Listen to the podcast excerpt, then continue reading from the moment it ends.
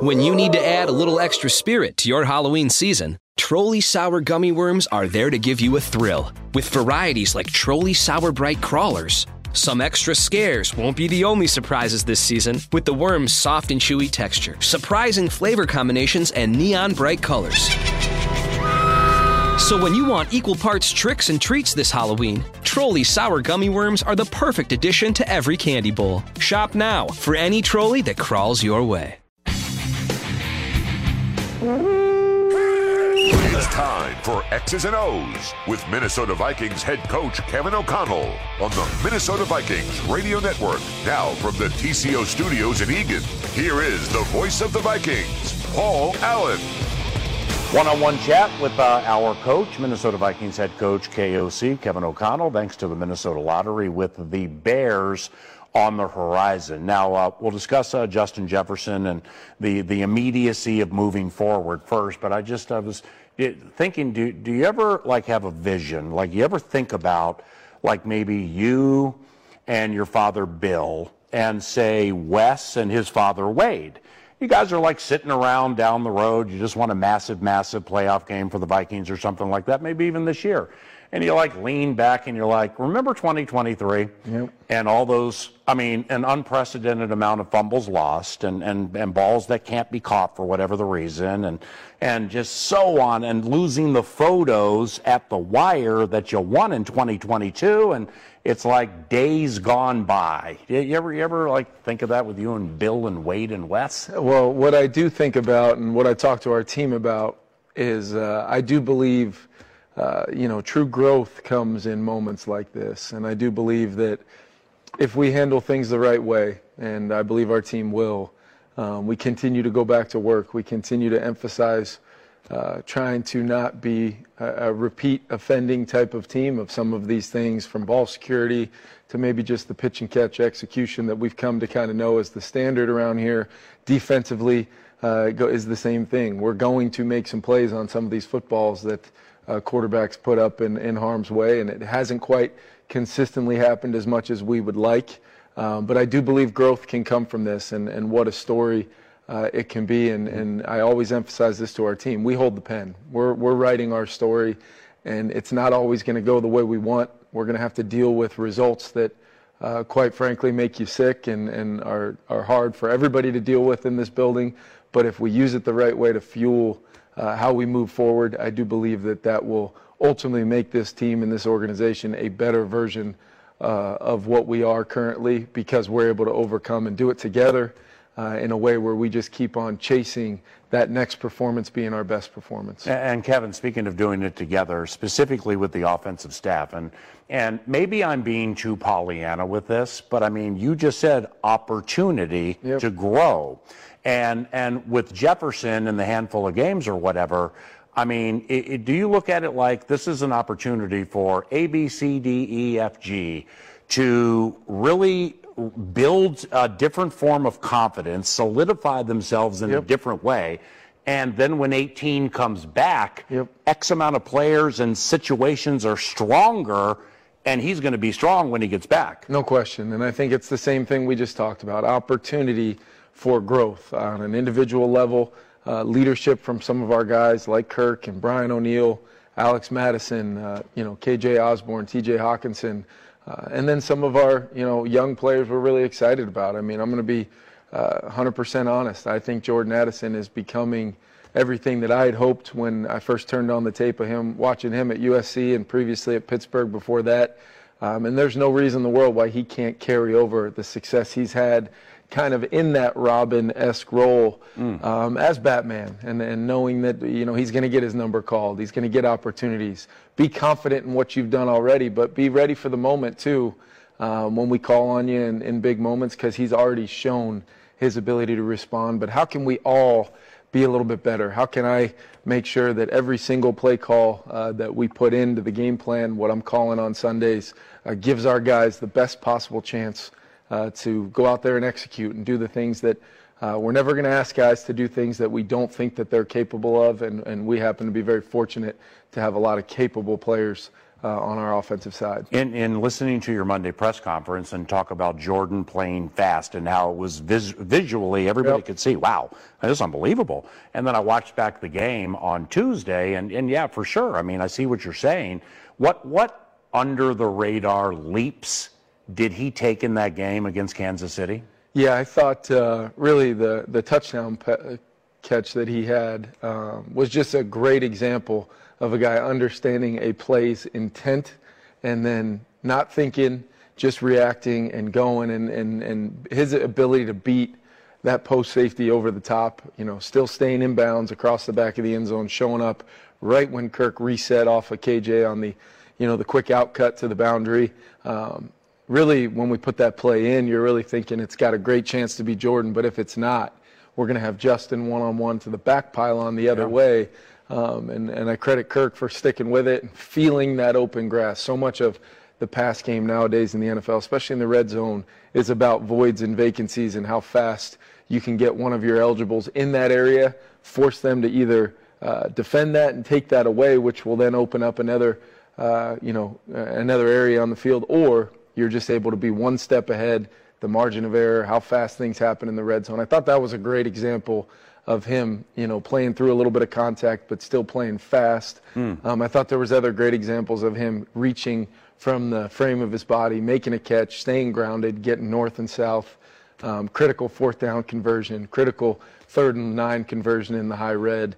Uh, just big, big plays where his execution, his detail, and his finish were as good as it gets. When, when, when the ball doesn't come Jordan's way, whether he's open or not, um, and, and say there are, well, um, zero catches in the Carolina game, but like there are patches of the game where, for whatever the reason, he's not getting any looks. How does he handle that? He handles it great, and he knows the one thing about him that I don't think we've talked enough about uh, is his football intelligence, just understanding um, how he fits into things and the looks he's going to be. You know, he could have a game where the same game plan from Carolina shows up down the road and he has 10 for 150 just based upon how we're being defended and how you know the volume of plays and and I think ultimately his role on those critical downs those weighty downs third down red zone his role will continue to just expand because he's showing he can handle a lot of different routes uh, versus a lot of different matchups he understands how to win in zone and make himself a friendly target for Kirk and and ultimately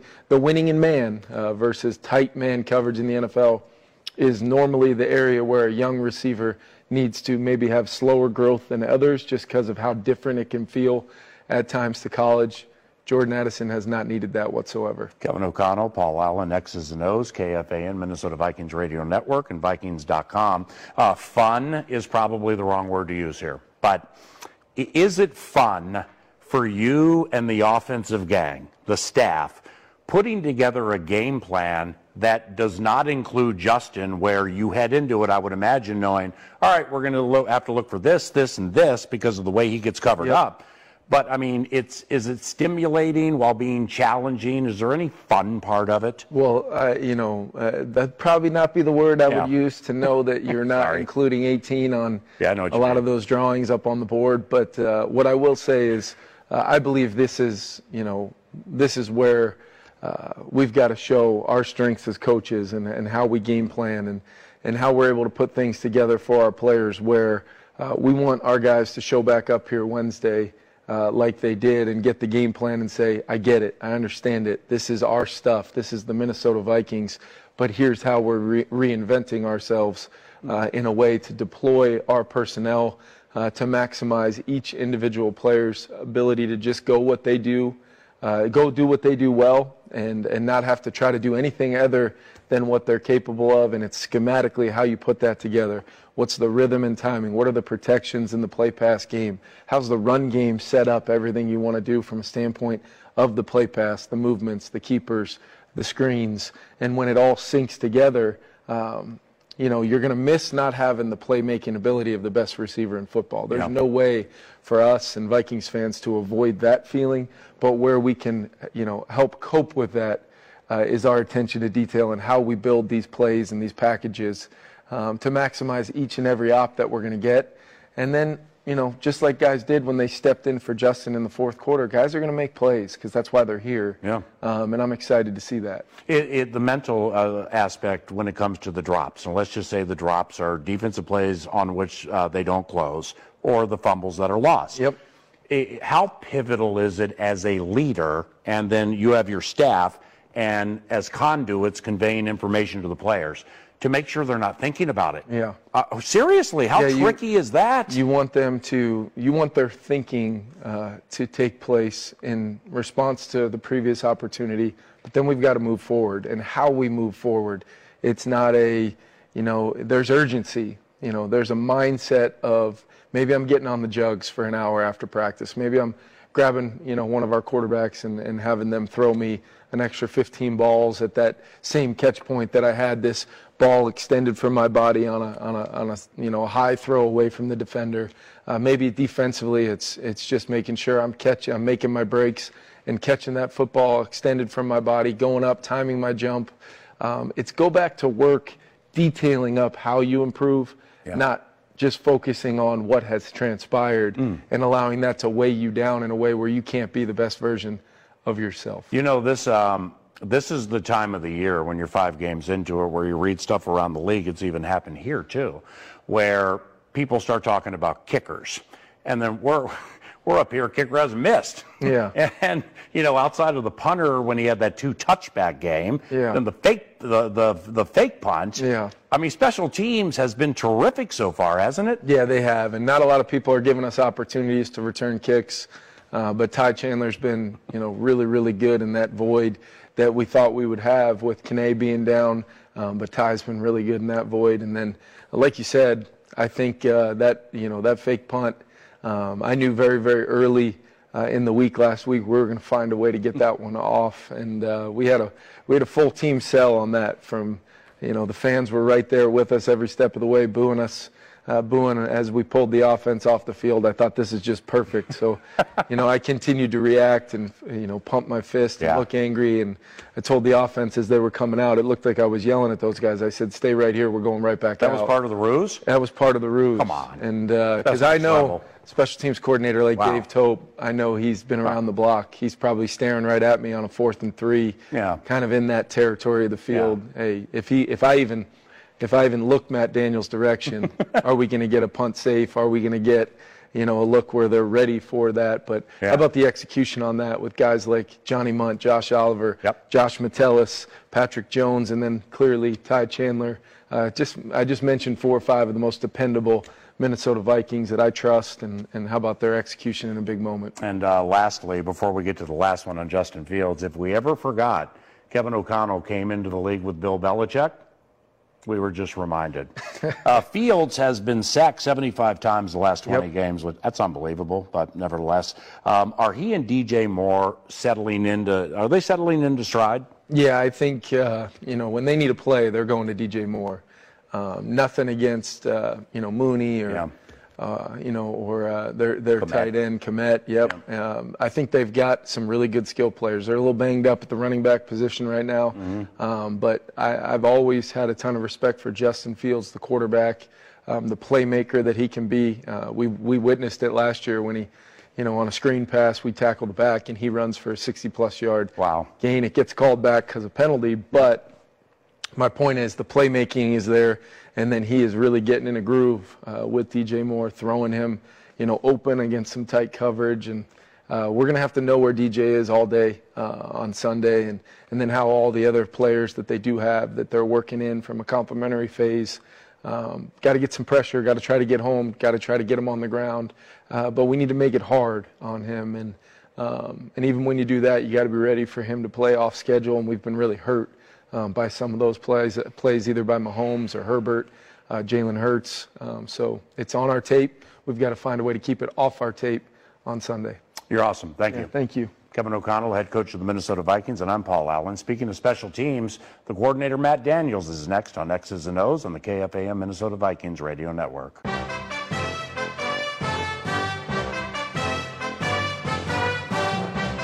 Welcome back to X's and O's on the KFAN Minnesota Vikings Radio Network. It's courtesy of the Minnesota Lottery.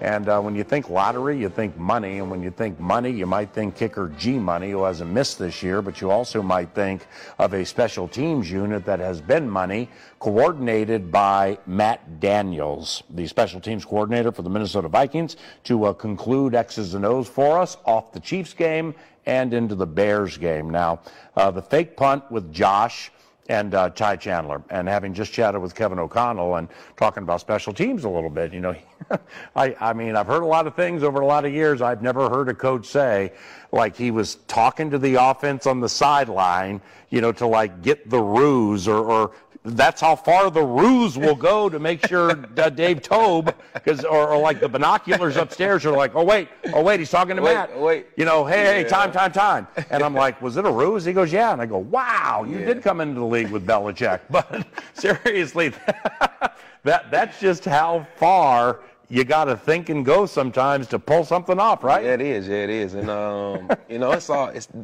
football is it's a chess match. It's a game within a game, and so guys are always kind of on the sidelines. I know I'm constantly looking to see who the special teams coach is talking to. Is he in communication with the head coach? That's awesome. Is he speaking to certain players on the sideline? Like what is going on? And so, you know, eyes are always watching you at the end of the day. And KO did a great job of kind of playing it off there.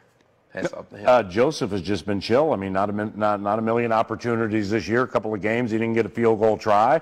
You know, at one point into this last game, his long was 25. I know, I know. like almost a quarter into the. It's it just is another it's, underrated facet where everybody, including with me and Kevin, fumbles, uh, not not catching things, and, and JJ and the pylon and Philly, just uh, so many weird things. But under the radar with all of it has been the the low amount of field goals yes. that we've been kicking, and, and, Greg's been good. Yeah, Greg's been good. It's been a it's been a very quirky year to say the least. Um, you know, a lot of the opportunities where we would be kicking field goals, we're finding ways to turn the football over, hopefully we'll be able to kind of shake that turnover bug away. But G Money's been doing a great job just staying really locked in into his routine and his process. Yeah. Uh, been doing a great job in practice. Uh, you know, really looking at it, we chart him consistently twice a week, mm. and he's still above 95%. And so we feel really good about where he's at. And, you know, there's going to come games where we're going to rely on him to hit those four, four field goals, five field goals, right. game winning 61 yarders, and he'll come yeah. in clutch uh, just like he always does. Yeah, and I said to Kevin, I'm like, hey, you know, I mean, there. This is the time of the year, five games into it, where you read stuff around the league and it starts popping. So and so's in on Tuesday. Uh, the kicker this, kicker that, and I'm like, our guy hasn't missed. He missed. that, that, that's part of it too. Uh, now the um, uh, with uh, other than the uh, Tampa Bay game. Um, this the snapper, kicker, punter operation. Excuse me, not uh, uh, the two touchback game, not the Tampa Bay game, the two touchback game. You know that's been good too. Yep. And um, and Brandon's gonna pop one. I mean, I know we had the drop at Philly after a really nice I return, know, I know. but that we don't. Stung. I'm sure you know this. We don't have a punt return touchdown since Marcus Sherels in 2016, yep. and October Brandon, 9th. oh wow, against. Uh, Houston, Texas. Boom, right yeah, here. Come on, that's a big that's a big thing in our. Uh, it's a big it's a big thing in our Brandon's gonna get one. Yeah, it is, and we always talk about changing the date for us. Last year, changing the date Hmm. was blocking a punt, and so the last time that took place was in 2017. I want to say. Okay. Uh, so we're always talking about changing the date. So this year, the the change the date is changing the date of Marcus Sherels Okay. punt return to a, to a, to the crib. No, I don't So- have, I don't have the exact date. Uh, but since you went down that road, uh, do you know the last time the Minnesota Vikings faked a field goal?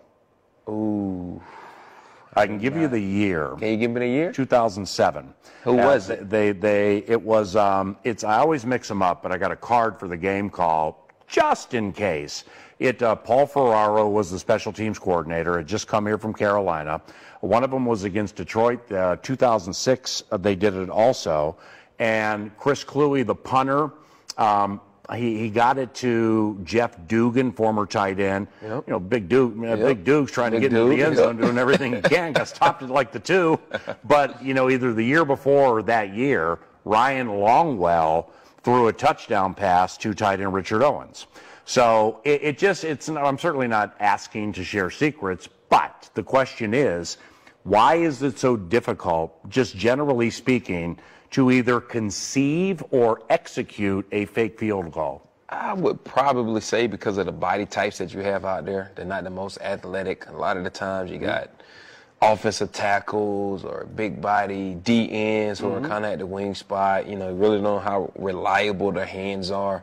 And the field goal block teams do such a great job of kind of maneuvering and switching up what they're giving you. So you have a hard time reading and knowing who's bailing out of there, who's covering, who's rushing, uh, are they coming off the backside and not to the field side. And so Yep. it's a lot of var- variables that kind of go into it when you start talking about faking the field goal. And Yeah. a lot of times, if you get into a fourth and three or less type of situation, more times than not, they're kind of in a safe look. And I don't know how many, how willing you are to fake a field goal on fourth and 12. Yeah, but and and also, I mean, this is something you really can't think of to be working at the top of the game like you. But you know, say it doesn't work, and say it's in plus territory, and say you lose by two, and then somebody's like, "Ah, punting, didn't need those three, did we?" Whether they're joking or not. Why on earth would we do that? Um, I, I, I'm a Najee, last one. I'm a Najee Thompson fan. And, and here's why. Uh, because when I first uh, interviewed him after the Seattle preseason game, you know, when he was like, I went to Georgia Southern to be a wide receiver and all they do is run option. So then I went over to play corner and, you know, it, it was decent, but it ain't going to work here at this level. so I spent like two or three years dedicating myself to be like the next Kassim Osgood, Heath Farwell, Matthew Slater. I had just never heard somebody being that self-aware at that age. And then I talked to him before the Kansas City game a little bit, just about the difference between regular season speed and game planning and preseason. And I just, I just really, really like him. Yeah, man, I, I I love him, PA. And, and, you know, rookies are gonna be rookies. They're gonna have their faults, and they're gonna, you know, have their variabilities just in terms of finishing. And I think right now, as we look at it with Najee, you know, he's winning on a consistent basis on the outside, and now we just got to get to the point to where we're finishing, where we are making those tackles and understanding the angle, the entry angle of attack that we have to take in order to be able to down football carriers. And so, you know, returners are much different. Uh, in the regular season than they are in the preseason. And for him, you know, he'll continue to learn. We'll continue to pour everything into him. Uh, but we'll get ready for him to make a lot of splash plays here coming up this year. You're terrific. Thank you. Appreciate that, PA. Matt Daniels, special teams coordinator, and I'm Paul Allen. That's X's and O's on the KFAN Minnesota Vikings Radio Network. Our daughter Jessie loves playing detective. A clue. But since we discovered she has sensitive skin, we've been playing detective too. We thought the problem was our puppy. But it was actually our old detergent. Aha. So we switched to Tide Free and Gentle. Tide cleans better than the leading competitive free detergent, and it doesn't leave behind irritating residues. Plus, Tide Free and Gentle has no dyes or perfumes, so it's gentle on her skin. Case closed. If it's got to be clean, it's got to be Tide Free and Gentle.